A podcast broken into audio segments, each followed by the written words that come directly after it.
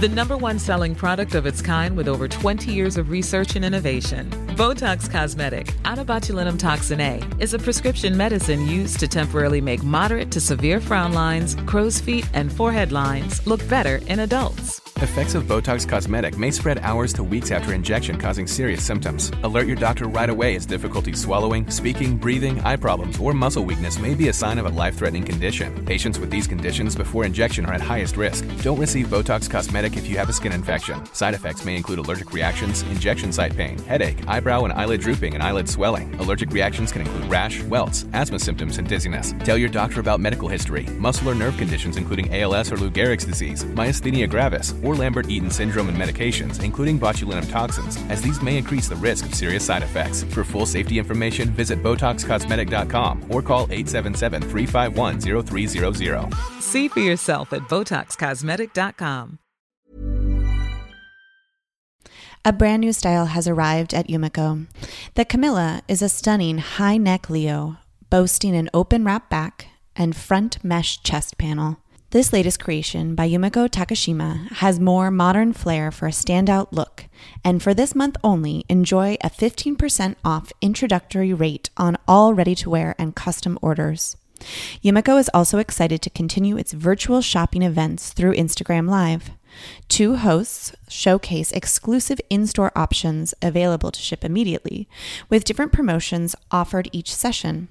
All three regions, Berlin, Tokyo, and New York City, have scheduled events for September, and if you haven't tuned in yet, be sure to check them out.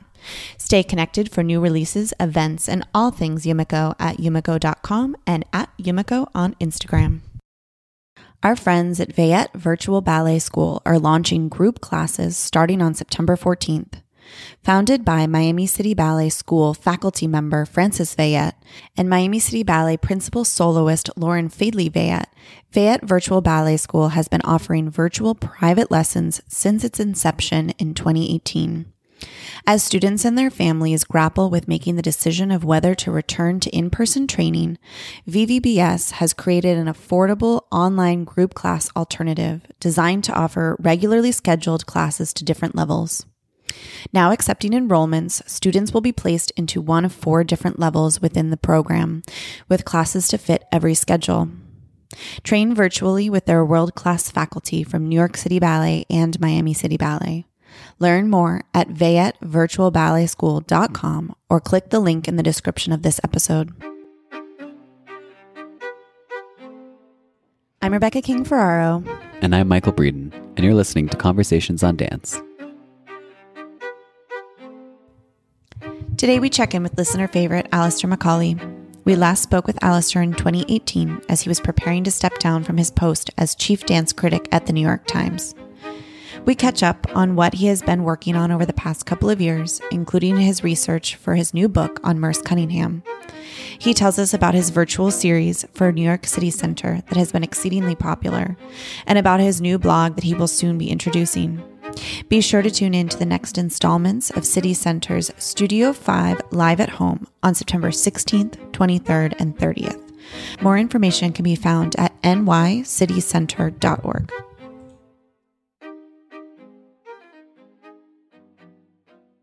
Hi, Alastair. Thank you so much for joining us. It's been a while since we've had you on, but you are always one of our favorite guests, and we are so happy to have you back. Thank you. Great to be back. And one of our audience's favorite guests as well. So yes. everyone will be happy to hear from you. well, as you know, I'm now back in London. The last time we spoke, I was in New York. Mm-hmm. Yeah. You were so kind to uh, give us the scoop, so to say, on what your transition was going to be and give us a, a That's sort right. of. I last taped an interview with you. I guess it was August 2018. hmm And we weren't going to announce that I was leaving the Times, the New York Times, until the middle of that September. Right. And so you were sitting on the interview for a month. yeah. we had the inside scoop. I had told the Times in May, so they weren't. I wasn't taking them by surprise. right. And, and we'd, no, we'd negotiated it very happily. so let's catch up then. It's been uh, uh, two years since we've last spoken to you, and um, certainly in that interview, you um, gave an idea of what you were hoping to do. But what? How have things been um, in the time since you've uh, officially Um, departed? Well, Uh, nothing ever, of course, works out quite as you imagined, but it's been good. Uh, immediately after leaving the Times, I stayed in New York for about five months and I taught at Juilliard, a course on Cunningham and Cage. And I taught a course at the 92nd Street Y about Ashton and Balanchine. And I went on writing features for the Times. And I went on writing features, I think, until September last year. Mm-hmm. But in the summer, I moved back to England for about three, four months and I lived with my sister. Then I came back to New York in the fall look, I can say full now. I'm really half American. Uh, and stayed with friends and was a fellow at the Center for Ballet, the New York University's Center for Ballet, which was just a dream because I had an office, I was had a grant for that period, and I could just sit and research. And I researched various areas, but in particular, I was working on my Cunningham book. Mm-hmm. I did more interviews about Merce Cunningham with people who had danced with him, worked with him uh, in those three, four months than I had done before, and found out astonishing things. I've gone on doing amazing interviews since then, so it's really encouraged me. Um, and it opens a lot of doors the more the more you interview, of course, the more things you find out you didn't know. So it's mm-hmm. fascinating. The, the right. questions you're, I'm going into Merce Cunningham's uh, way of, you know, you all know that he worked independently of music. Mm-hmm. Um, I've started to explore really how he did that and really a lot of the time he was thinking like a composer mm-hmm. uh, and really working out very complicated rhythms that had their own melodic rise not just a beat uh, so if you speak to cunningham dancers, they very often don't just give you the counts, they sing to you and they have a rise and fall to the phrase. So it's just fascinating to see that that's why these dancers got deep into their nervous system because they aren't just moving and counting, they're really giving you the rise and fall and the voice as they talk you through goes uh, into the sing song quality, which I love. Um, Sometimes when you go into Merce's notes, which are all in the New York Public Library um, for the performing arts, you find that he was thinking of fragments of music that we know. So there's once when he's taking a piece of Tchaikovsky, uh, and this is crazy because guess what? He's thinking he's taking Allegro Brillante, the music uh-huh. that you all know for right. the Balanchine Ballet, and I don't think he ever set a whole dance as if it went from beginning to end of the Allegro Brillante. He just took individual bits of the music and then often spliced them up, but it just gave him something to go with. He made a, a Tchaikovsky ballet, that one. He made a Mozart one. He made a Haydn one, uh, and a Stravinsky one, and never told the dancers what the music was. Wow. Did you get incredible? Yeah. yeah. I mean, there was a story that I, I always was interested in this. There's a story that Robert Kovich was a very beautiful dancer who died in the last century, alas, but he was really one of Cunningham's greatest dancers. And Merce taught them a dance in silence, and Kovich stood there having gone through his, and then he stood quite near Merce and said, Oh, I like that. It feels it feels like Mozart. And after he'd gone, Merce said quietly to the air, It was to Mozart. oh and to this day, nobody knows which Mozart. I still have not been able to find that out. Right. Huh. Did um, you find out, did Merce always work that way, or is that something that kind of. No, generally, he didn't use other people's music. Normally, he was just thinking of his own music. These are just little exercises he gave himself in the 70s. Let's try bits of music that other people have danced to. Mm-hmm uh, I think I found there's a story that Carolyn Brown and uh, David Vaughan, both friends of mine, especially David, were waiting to go out to dinner with Merce at the studio, and they heard him playing the piano because he was a good pianist. Mm-hmm. Not many people know about that. Uh, and they heard him playing Ravel's second Valse Noble Sentimentale, which you know as one of the early dances in La Valse. Mm-hmm. Um, and and Ashton choreographed the Valse Noble Sentimentale as well as La Valse, but as separate right. ballets. Well, they heard Merce playing this, and as they took him out to dinner afterwards, they said, Merce, that's wonderful music. You should make a dance to it. And Merce just said quietly, I already have. I already have. and nobody ever knew during his lifetime what dance that was. And I think I found out. I think it's in his notes. It's for a piece you can't it? see anymore, a, a lost oh. dance called story. Though it actually, there is a film of it, but it is, oh. hasn't been reconstructed. So we'll have to buy the book to find out. So that's all fascinating. then this complicated private life. He and John Cage did not have an invariably harmonious uh, relationship. They lived together for 50 years. So I found out a lot of the complications between them. Um, I mean, a fraction, but still. Mm-hmm. Um, So there's how all of this- that, which I've loved. Uh, How has this process been different for you than uh, other books you've written? Uh, do you find that are you do you have more time to immerse yourself in this creation and um, this this writing process than you have in the past? Um, well, I get sidetracked by too many other things, and it Right. is vast. So I'm every so often I just have to say, you know, I can't investigate that. Mhm. Um, Mm. But Merce is such a man of mysteries that sometimes I think, well, I seem to be the only person investigating it, so I'd better. Yeah. For example, he made a famous comic satiric piece called Antic Meet in 1958, which seemed at points to spoof a lot of the other modern dance of the day. Mhm. And so people who hated Martha Graham fell about laughing because there was what they saw as a Graham parody in it. Um, but actually, when he was preparing it, he made notes and sent them to his artist colleague Robert Rauschenberg, who was doing the designs. And they're quite complicated notes, which don't make immediate sense to most of us. But at the end, Merce says, all of this is from Dostoevsky, the brothers K, meaning the brothers Karamazov. Mhm. Uh, and I just wrote yesterday to a lot of Cunningham scholars and alumni saying, has anybody ever looked into the connection between the brothers Karamazov and Antic Meet? Because from Merce's notes, I don't completely see how they connect.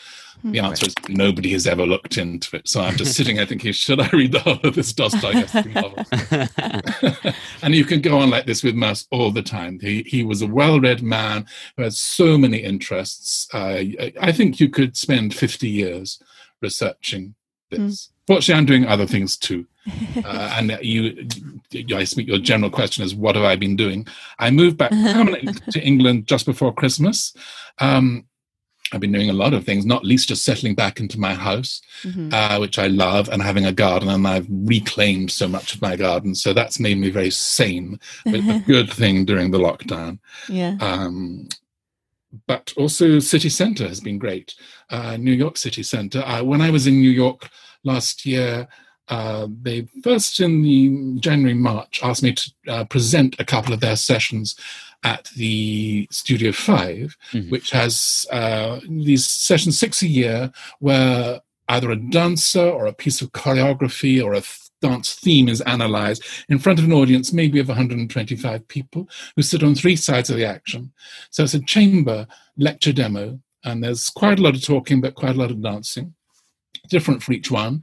And I presented one on the modern dance choreographers who had been central to us, New York City Center, Graham, Cunningham, and Taylor, with dancers from the company. And that, thank God, went well.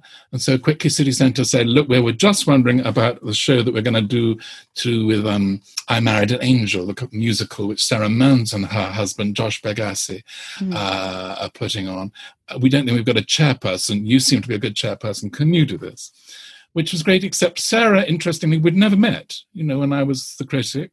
And so she was the one who just uh, very correctly just said, I'll do this if I'm clear on whether, Mas- whether um, Alastair is still reviewing me. Mhm. So I wrote saying, I'm certainly not reviewing you anymore for the Times, and I don't know that I have plans to review you el- elsewhere. So she said, okay, in that case, we'll work together. And once we met, she was perfect. Uh, and then we, you know, of course, we got on very well. We had so much in common. Uh, then I presented three more things for City Centre in the autumn when I was over there. One was on Balanchine partnering, which was fascinating. Um, Jonathan Stafford really took four, two couples through, two, one young couple and one experienced couple, Sterling Hyltin and Andrew Veyette. The younger ones were Sarah Adams and um, Peter Cooper. Um, and great to watch them, you know, working with each other, working on different material. The two younger ones learnt the Concerto Barocco Adagio p- deliberately to get through it. Cooper's a very, very good partner anyway. Uh-huh. So wonderful to see them working on that. Anyway, um, and then we had a special session on Herman Cornejo. It was his 20th year with Yes. ABT. So I had particularly, when City Centre had said, What ideas do you have? I think being me, I had too many ideas, but one of them was certainly Cornejo. I said, Look, he's been with ABT for 20 years. We really got to celebrate. And they loved that. Mhm. Uh, and So, are you primarily responsible for that programming, or did they ever suggest well, I give them like? ideas, and then Right. and I give them too many, and I say, "What would you like?" Um, and I do have too many, but they like that, and I don't mind them vetoing plenty because they're going to choose some. uh, and then they said, "Look, we think you know." They were very flattering. They just said, "We think you're the gold standard for this pres- these presentations. So can we ask you to give us ideas for the season from 2020, 2020 to 2021?" Uh, on the understanding you may not be in New York for plenty of them, but you know you'll be coming back to visit we know so let's see what we could do and otherwise we'll hand them over to other people well we were working on this and then the lockdown happened so i thought oh you know and i put quite a lot of energy into ideas one of which was on misty copeland mm-hmm. because i thought this is going to be misty's 20th year with abt same thing as with cornejo she right. should be honored and it would be great to see her in chamber circumstances mm-hmm. um, and Misty has an agent. You have to go through somebody, and I think the agent works, does very good business, but it means you don't make contact with Misty as quickly as you do with some dancers. Mm-hmm. Um, so that the lockdown, and Misty was having an injury, you know, things just, there was a long gap. As then City Centre got in touch and just said, look, we can't do the Studio 5 series we were planning, but let's do one online. Mm-hmm. Uh, and how'd we go? And they said, we, we are still very keen on the Misty idea. That was their favorite of them, all the ideas mm-hmm. I gave them. Uh, but we happen to have been in touch with both Tiler Peck and Sara Mearns. So we're wondering about a ballerina series. Uh, so I said great and wrote to each ballerina with you know something like 10 ideas and said which one do you like the most? You know, sarah of course replies saying can't i do them all? And uh, i think i also gave them ideas. So are there ballerina coaches you would like to work with? Mm-hmm. um, so uh, tyler and sarah both had uh, ideas for individual roles. But i think I'm trying to think. I can't even think now how the Pam Tanowitz solo, which is coming up in September, uh, she and Sarah already know each other. They like each other, so that was easy to organize. Um, I know that Sarah just wanted to work with a Russian ballerina for Swan Lake. Mm-hmm. I know you two have both seen the Sara Mearns, Nina Ananiashvili one. Yeah. Uh, I think Sarah had originally chosen another ballerina at the Mariinsky, and we just couldn't get hold of this ballerina during the lockdown. Mm. Uh, so I said, is it all right if I approached somebody else? And I approached Ananiashvili. For one thing, I just thought she's going to have good English because she's worked in New York and in London a great right. deal. And she was, we'd never met, Ananiashvili, so she gave me a call uh, and said, I think by email, first of all, she just said, I'm calling you Mr. Macaulay until we've met. but during the during the phone conversation, I think I became Alastair and she became me. uh, and then with she and Sarah and I had a three-way Zoom conversation, and uh, and we just talked ninety minutes. It was just talk, talk, right. talk, not yeah. talking about the steps at all, just getting to know each other. Uh.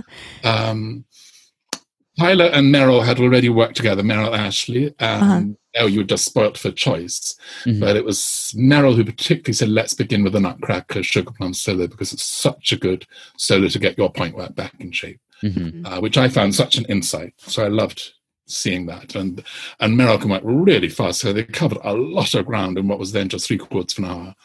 Um, we wish now we could have expanded that, but we were new to the game. You know, now now that everybody's getting an hour, right? Um, and there we are. Next one will be in mid September. Stephanie Saland, uh, not you know, for many people, not a remembered person uh, because she left New York City Ballet some time ago, but she was a principal. She worked creating roles for both Balanchine and particularly Robbins, and she was a favored interpreter of The Woman in Green in Dances mm-hmm. Gathering. So we start with her again on September the 16th. Mm-hmm. And I think after the Swan Lake session, which was July 30th, I wrote to Stephanie the next day and said, You know, we've got through three dances in three quarters of an hour with Merrill Ashley and Tiler Peck. We've got through four bits of Swan Lake in an hour with uh, Nina and Sarah. We're just going to be looking at one solo, the Woman in Green solo, and Dances Gathering for the whole of an hour. Mm-hmm. Uh, is that you know? Do, will that work? Do, you, do, should we ask you to get, or should we ask Tiler to learn another Robin solo? So will be a choice. Mm-hmm. And Stephanie wrote straight back saying, "If I could have five hours on this one solo, that would be great."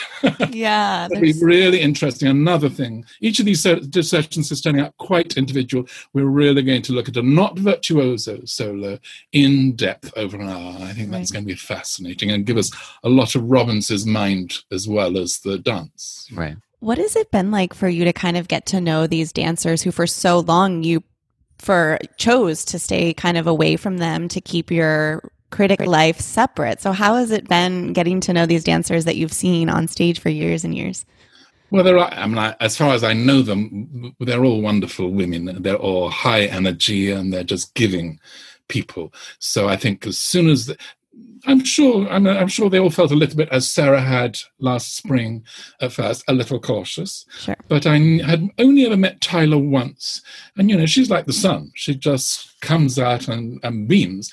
And it was after I you you and I all worked together first on Balanchine's Serenade, mm-hmm. where she came to the official presentation on Serenade, and uh, she just came up for something like 20 seconds afterwards, just positioned herself in front of me and said, I just want you to know that I just thought that was wonderful. I learned so much with Tiler's energy and it was just lovely. You know? So so I always knew she was a good egg, let's mm-hmm. speak, as I say, and everything was Tiler's very easy.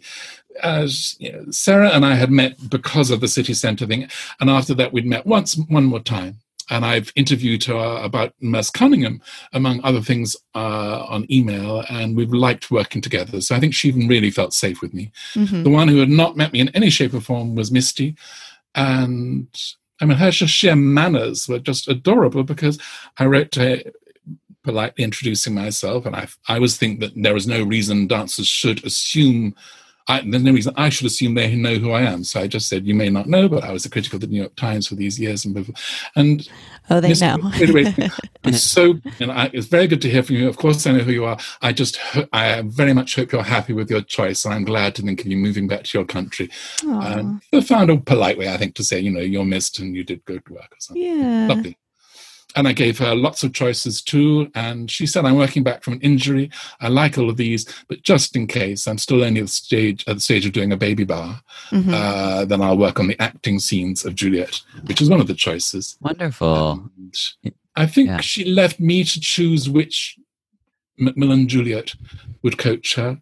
Mm-hmm. Uh, and I think I had about five I was thinking of, but once I thought of Alessandra Ferri, uh, mm-hmm. it just seemed, you know, so exciting. Mm-hmm. Um, Mary mm-hmm. was really, uh, she was one of the last ballerinas to create roles for Macmillan, and, and she danced Juliet. I mean, for over 30 years, phenomenally. Mm-hmm. I, I, saw her debut in 1984, and she she did it as her comeback for her second career in 2015, 2016. Mm-hmm.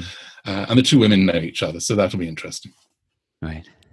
So uh, you've you've of course you always come with a lot of ideas to the table for any project that you do. Um, but we like to indulge in these fantasies. Let's say you got to do everything that you had wanted. What were some of the things that kind of uh, yeah. ended up uh, on the chopping block that maybe, you know, maybe in the future we can get them out there with these three ballerinas? Oh, for, well, uh, let's apart from the ballerinas, uh, something I'll say now, and it all depends on money and availability. And at the moment, mm-hmm. everybody at City Centre is furloughed, so I'm just not hearing much from them. But right. I think we would like to go into a male dancer series mm. after these ballerinas, yeah. um, which I'm sure leaves Taylor, Tiler and Sarah feeling frustrated because they've got energy they'd love to do more, uh-huh. but so would every ballerina in the world. Um, uh, I don't suppose I can name any of them because we honestly don't know which men we're going to choose. Right. But I've already been in touch with two or three men just saying, if you are chosen, are you interested and what would you like? Right. Uh, and they all understand it's complicated, so we'll see. Mm-hmm. Um, but uh, yes, in some cases, asking them to work on a 19th century solo, in some cases, asking them to work on um, a Balanchine, a Macmillan, um, I think an Ashton uh, you know, because it's American based, there's probably more Balanchine than others. I would think that we're right. talking about at this stage, but I want to make it a varied series if we can do it. I think what's so there are so, some opportunities, right, that are coming out of this COVID era. And one of the things is being able to reach more audiences by having this kind of digital programming. Mm-hmm. And of course, for you, this created like you were saying, you may not have been able to be in New York for all of these had they been in person. So you were able to do this. So, you know, there is a possibility that despite things going back to normal, this kind of digital programming could continue even from afar. I think that's so cool. And Absolutely. I, was, I mean, particularly for everybody must have felt that with Nina in Tbilisi in Georgia, mm. working with Sarah in New York. Yeah, uh, exactly. eight hours apart, uh, and they had never met. You know, and physically they still never have met. Right. Nina's a generous woman, so she truly uh, said beforehand, Sarah, I want you to come to Tbilisi and we will work on Swan Lake. We really will. Mm-hmm. Uh, and then after she'd seen Sarah's jump in that, which she's really impressed by, in that Swan Lake program that we did, uh, in the in the post-show discussion, so to speak, Nina promptly said, "Sarah, I don't just want you to do Swan Lake. I want you to do Laurencia. That was a great Maya Plisetskaya role, and I think it'd be so good for you." Ah, so cool. And I sent a bit of Plisetskaya's Laurencia and Osipova's Laurencia to Sarah. And Sarah just wrote back saying, "Oh my god, I can never jump like that." it's funny because I she was very excited. It, reminds me of uh, some of the work on Laurentia. Reminds me of what, Reman, what Ratmansky did for her in Namouna. That sort of just like go for broke, absolutely, uh, you know, wild. Yeah, I, I just I think Sarah would be wonderful. But I love that Nina had that idea because I think as you, I mean, you know, Sarah didn't know Laurencia. She wasn't familiar. You had to sort of introduce her. So, you know, one wouldn't immediately make that connection, but I do love that uh, Nina brought that up. Yes. Uh, and it's been lovely being in touch with them. I think Sarah, I mean, Sarah's been dancing with Satiana for several years, but she suddenly emailed me the other day saying, I'm coaching Ballet Chicago students online in Mozartiana. Is there anything you could tell me about it? Mm-hmm. Um, that was a big question, you know. Mm-hmm. But I remember just writing for an hour or two just all the historical things about Balanchine's Mozartiana and the music uh, to her. I don't know what use she took from it, but she wrote back at the end of the first day saying, "I've already taken one of your points, so good. Wasn't quite wasted time." No. Mm-hmm. Um, well, also, I, I, hope I hope in the next month or two I'm going to set up a website or blog. I never know what you call these things, and I'm going to put on it quite a lot of the research I've done into the performing arts. It won't just be dance, but for example, since you're a dance conversations, uh, I'm going to put on a questionnaire that I've been working on with Doug Fullington and Marian Smith and other people, looking into Giselle, really asking them. Uh, all kinds of detailed questions about how Giselle was, both at the premiere and going through the Mariinsky history, what Petipa wanted. Awesome. Because there are I'm sure lots of you have looked at books and thought that photograph doesn't make any sense. What right. does it mean? Mm-hmm. For example, in this one book on Giselle, there has a photograph of Robert Helpmann dead on the floor at the end of the ballet with Wilfred the squire and other huntsmen coming in, looking at his dead body as if to say, "Oh, what's happened?" And we, knowing Giselle, look at it and think, it just that's Albrecht exhausted at the end of Giselle and he can't even stand. No, Petipa rearranged Giselle uh, at the end of the 19th century so that Albrecht dies at the end of the ballet. And it's actually in the notation. And I had never known this until I asked Doug Fullington and Marian Smith. Mm-hmm. Um, hmm. So that's fascinating to know. Not that anybody is going to stage that again, but it was staged like that up to the 1940s in hmm. London. Uh, so I'm going to get all of these things in a questionnaire. I'm always curious uh, for example, this is nice. You're, you're a dancer, so you don't mind a bit of pedantry. What? where are Giselle's arms when she died in her solo, her variation in Act One? Uh-huh. Mm-hmm. When she does her first arabesque, peak arabesque, where do her arms go? Because the royal tradition is that she has she's in profile and she has arms en couronne, arms en haut above her head. Mm-hmm whereas Russian and other dancers often do some kind of high first arabesque. Mm-hmm. Right. I, You've both seen the arms on on couronne. Mm-hmm. Yeah. Uh, it, it, matches the music. Da-lium, da-lium, right. and then she goes down into penché. Mm-hmm. Oh, um, I think it's musical to do it that way, mm-hmm. but I notice yeah. the Russians don't do it that way, and others, even Alicia Markova, seems early to have decided to do the more open arm thing. Mm-hmm. Um, well, we think we think the, we think the en is correct, and it goes back. And Ratmansky has slightly joined in the conversation. Uh, okay, uh, he's a busy man. he, I did a questionnaire with him last autumn before the Bolshoi production that he mm-hmm. staged of Giselle, mm-hmm. and uh, and he said, "Oh, I'm putting my arms." His phrase is "ono." Encore Mhm. on High. Nice. That's what. I, well, that's how we did it in Miami City Ballet. So good for us. but I uh, my, my and, I, and I'm, the kind of nerd that can ask these questions. Mhm. This is the same thing that I did with Ratmansky for his Sleeping Beauty. I think Right. for that case, I had 101 questions from him. It just, originally, I just fed him five questions, and then I realized I had more and more and more, and he was keen to answer. Now, he's busy, so we haven't done that kind of detail over Giselle, but Doug and Marian have been answering my questions over five, six years, and we've brought in the historian Jane Pritchard, We've brought in Maina Gielgud, who's talked to Karsavina and to Anton Dolin. That's going back to the beginning of the 20th century on Giselle. She also danced both Giselle and Myrtha herself, and she staged the ballet in Boston, in Australia. So she really knows a lot. How cool. It's not going to make Giselle any tidier. It makes it in some ways a lot of a lot of mess, but a very interesting mess. Can we talk about that detail for a little, just a second, uh, to re- rewind to Albert's death? Because Yeah. uh, I'm just curious, what a why that decision would have been made if, if Petipa just thought it was more theatrically uh, impactful, and then why was it switched back? Do we have ideas about that?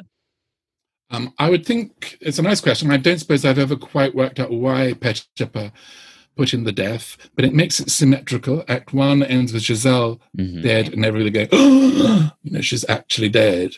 Uh, and that happens at the end of Act Two. It also, of course, implies that this dancing they have done together has been, in a way, successful because she does love him.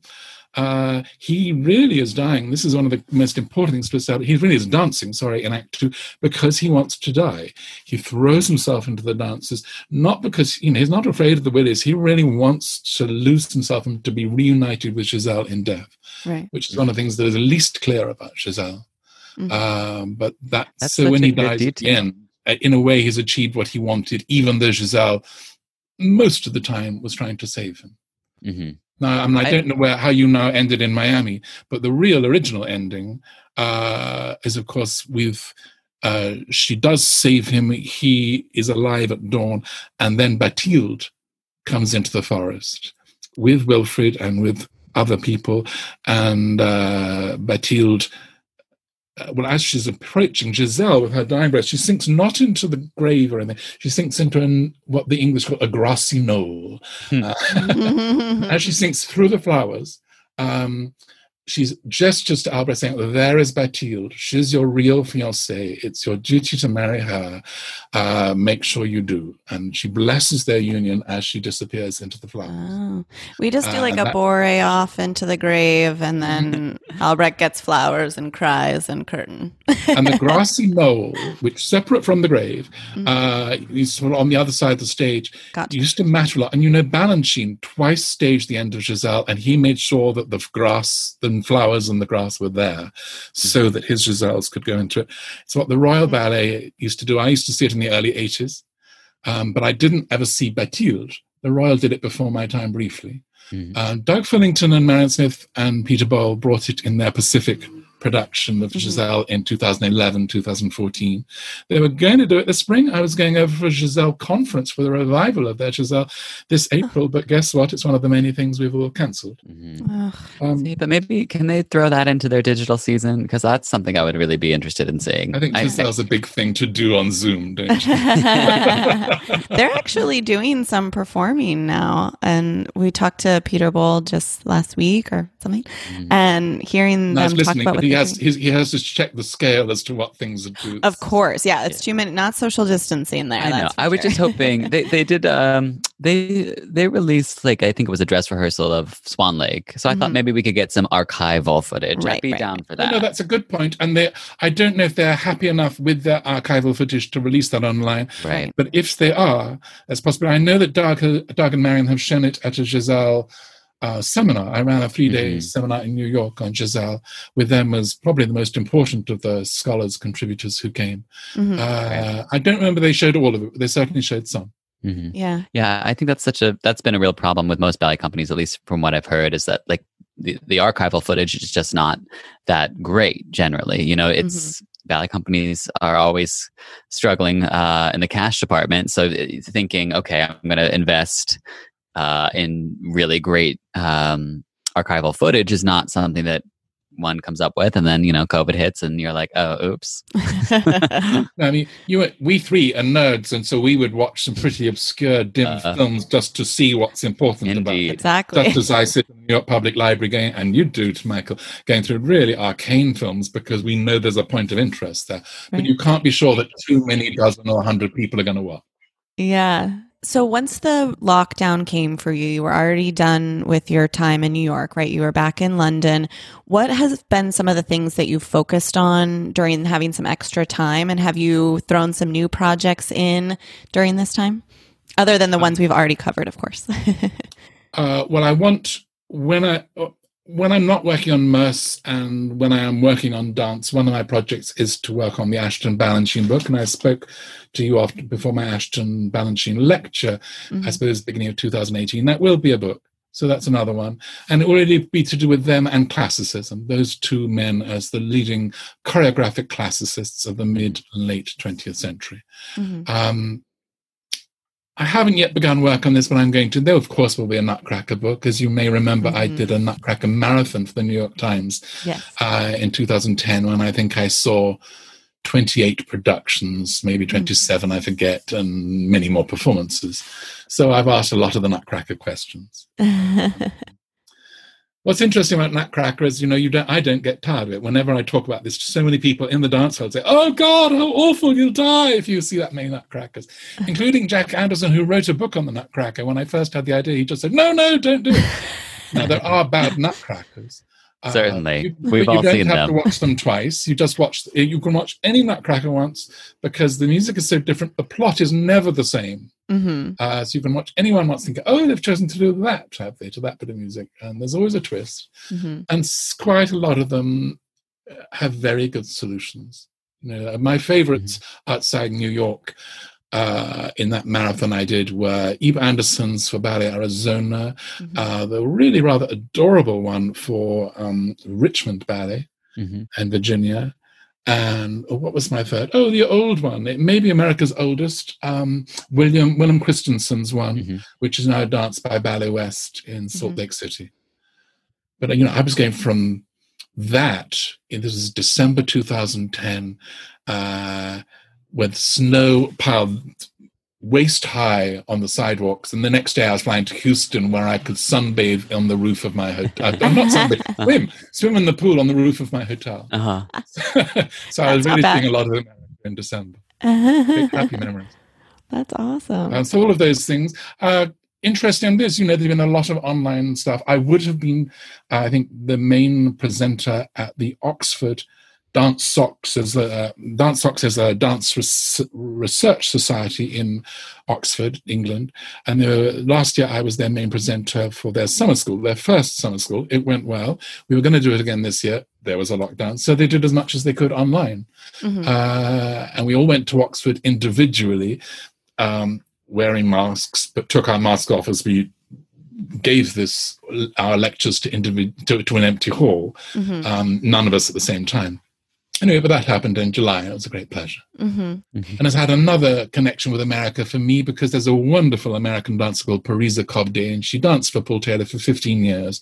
Mhm. Now, she met an Englishman about three years ago, fell in love, moved to England after Paul Taylor's death, uh, and uh, and is now heavily pregnant. She's going to give birth in the next three weeks or so. Mhm. But uh, she wrote to me uh, when she was leaving and just saying, I'm moving to England. You know more about England than I do. What connections with the English dance world Hmm. uh, can you help me make? So I put her in touch with DANSOX. So she and I both presented on Paul Taylor, which was lovely, giving complimentary talks. That's great. Um, because I wasn't pregnant, I possibly could do more demonstrations. but I think she could do it rather better. yeah. Do you feel that during this time with so much digital dance, so much discussion surrounding dance and a digital platform, do you feel more connected to the dance world now or less? What, how does that? Um, nice question. Um, uh, there, are, there are areas I just don't know about and areas I don't look into. And, Mhm. you know, I was a critic for over 40 years. I'm very happy to take my distance from some things. There's some choreographers, some ballets I just don't need to look at in a hurry, if ever, Mm. again. Um, but so many friends on both sides of the Atlantic. So yes, I'm just social. I'm doing a lot on social media, and I just mm-hmm. and I follow people on social media. I just find it really fascinating, and I, mm-hmm. I notice other people are too. Uh, I love what Alexei Ratmansky is doing at the moment. He is researching into old silent film of Russian dancers, often from the first 20 years of the 20th century, mm-hmm. and is putting it onto Facebook. Hmm. Uh, and it's just fascinating what he is coming up with. And he knows the biographical material. He's also finding stuff that, or he knows stuff and shares it. There's a dancer I'd never heard of. He just put on yesterday doing Gamzati's variation. I saw that on Q Kitsch's variation. It's amazing. Said, These are possibly the best performances ever of these two variations. Mm-hmm. That's when Ratmansky says that you really pay attention. Right. And there's this phenomenal dancer. I wish I could remember her name right now. Uh, she came from not Kazakhstan, but one of the southern states of the old Soviet Union. These are filmed in the 1970s. Uh, so it's fascinating to learn all that. I've done a little correspondence with Ratmansky about some of the ballets I'm researching, but I know he's hard at work on his own stuff. Yeah. Is there a connection that you've made through your research um, recently that's other than dancers that we talked about? Is there someone that you've made a connection with that's really helping you maybe with your Merce stuff that maybe you wouldn't have been in touch with if it weren't oh, for lots. this these crazy I mean amazing particularly when you're reviewing a rehearse, researching a book like Cunningham people want mm-hmm. to share mm-hmm. and he died 10 years 11 years ago and this is just the time when people are all of an age and they think I was in touch with a master choreographer. Many of them think, as I did, he was a genius. Uh, and they now really want they they're more in touch with what their experience was. They can talk about it better than they could right. at the time. Mm-hmm. Um, some people have been hard to get hold of, which is fascinating. So, for hmm. example, one man I interviewed who wasn't a dancer. Uh, he was married to one of the Cunningham dancers, and they're still married uh, years later. But he was a doctor, so he treated Merce and John Cage as a doctor. He was on their board and had a wonderful interview. He told me some breathtaking stuff, but he also said, You've got to find the musician, composer Andrew Culver, because he worked with John Cage on his very last scores. And he said, I just don't know where he is. And I wrote to everybody in the Cunningham establishment saying, Do you know where Andrew Culver is? And nobody quite knew. They had an old email address and it didn't work. And then they said, Oh, maybe this email address works. And it didn't work. Mm. But finally, I managed to fiddle around online and found one. And eventually it reached him through his wife. Uh, and and he just told me amazing things about working with Merce, working with John. Um, I'm not even going to tell you the most bombshell thing he told me, but it's going into my book. and then he was just such a nice, relaxed man uh, that he emailed me a week or two later saying, "Oh, I've just thought of two more things I'd like to tell you," uh, and, and, did. Mm-hmm. So that's wonderful. Um, I have one last question that um, I, I was just thinking: if tomorrow the pandemic ended and you could have your choice of any live dance performance, what what do you think you'd want to see first? Oh my goodness. Um, well, at the moment, I need to see Cunningham because I love. Mm-hmm. You know, I'm happy to watch Cunningham on video, but it's never the same. You just need to see things live, and mm-hmm. I increasingly think that we've watched two, well, three master choreographers, and I lived through their age, and those are uh, Ashton, Balanchine, Cunningham. But I think actually Cunningham and Balanchine are the greater of the 3 mm-hmm. Uh, and I hate to say it to my beloved Ashton, but I just think Cunningham was so way out there. If there's a dance, I've said this before actually, it would be a work called Doubles, and it has been reconstructed. It was beautiful from 1985. Tr- um, Trish Lent, who is the head of licensing for the Cunningham Trust, has reconstructed it um, about five, six years ago. It's such a beautiful piece, and just seven dancers on stage. And as that thing that Cunningham can do better than anybody in the world, where you have a wonderful, riveting solo going on center stage, but there's another group doing something in a quite different rhythm mm-hmm. on another part of the stage, and then somebody just lying down and resting in the third part of the stage, and seeing different layers of being that aren't even rhythmically connected, right. but just seeing a stage world that can contain so much, even with just seven or fewer people. Uh, I, I always get deeply moved by that aspect of Cunningham dance theatre. Save the arts, support the arts. Save the arts, support the arts. well, that all sounds great. And it's been so wonderful to catch up with you, Alastair. There's so many exciting things coming up. Do you know when your blog is coming out? Can you let our listeners I'm, I'm know? Tr- I hope I can get it going by the end of August, but and now I realize just going through this huge Giselle questionnaire it may take a little longer. okay. But I would love certainly to be able to announce it uh, before we start the City Centre series mm-hmm. again right. on September 16th. That would right. be great, wouldn't it? So if everyone follows you on social media, they'll be sure to well, no. something I'm doing in social media also is working through Swan Lake. I'm just mm-hmm. I'm doing a big series, just looking at old photographs and new photographs and asking the questions. Quite often, I've got my opinions and my answers, and they are historically researched. But interestingly, on Facebook, Ratmansky follows me, and he says, "No, you've got this wrong," ah. and gives me, in his wonderful, generous way, right. wonderful uh, information. Awesome. Well, thank well, you. Well, thank you so much for joining us. It's always a pleasure to have Don't you. you find, by the way, doing these things that it gives you energy? I find with all these all these talks, I'm, I'm often exhausted after a Zoom interview, but nonetheless, at the time, I'm just aware I'm just high to be seeing people and talking mm-hmm. to people again. Yes, I know. And to remind us of what we have to look forward to once we're out of this. Right. like this, is the connection. Bye, Alastair. Much love to both of you. Thank, Thank you so you. much. Bye bye.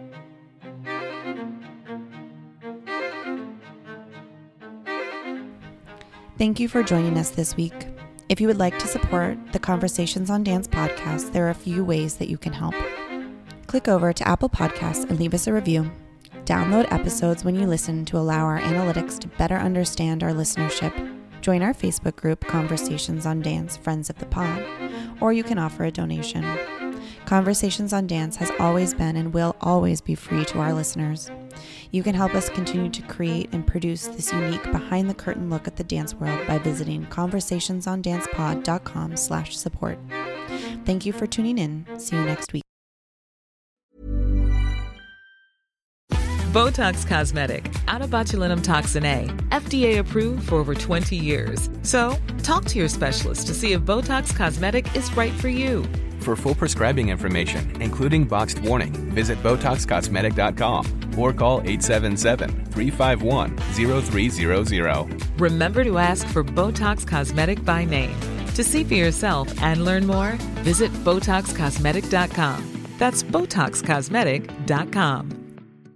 Subtle results, still you, but with fewer lines. Botox Cosmetic, out of botulinum toxin A, is a prescription medicine used to temporarily make moderate to severe frown lines, crow's feet, and forehead lines look better in adults. Effects of Botox Cosmetic may spread hours to weeks after injection, causing serious symptoms. Alert your doctor right away as difficulty swallowing, speaking, breathing, eye problems, or muscle weakness may be a sign of a life threatening condition. Patients with these conditions before injection are at highest risk. Don't receive Botox Cosmetic if you have a skin infection. Side effects may include allergic reactions, injection site pain, headache, eyebrow and eyelid drooping, and eyelid swelling. Allergic reactions can include rash, welts, asthma symptoms, and dizziness. Tell your doctor about medical history, muscle or nerve conditions including ALS or Lou Gehrig's disease, myasthenia gravis, or Lambert-Eaton syndrome and medications, including botulinum toxins, as these may increase the risk of serious side effects. For full safety information, visit BotoxCosmetic.com or call 877-351-0300. See for yourself at BotoxCosmetic.com.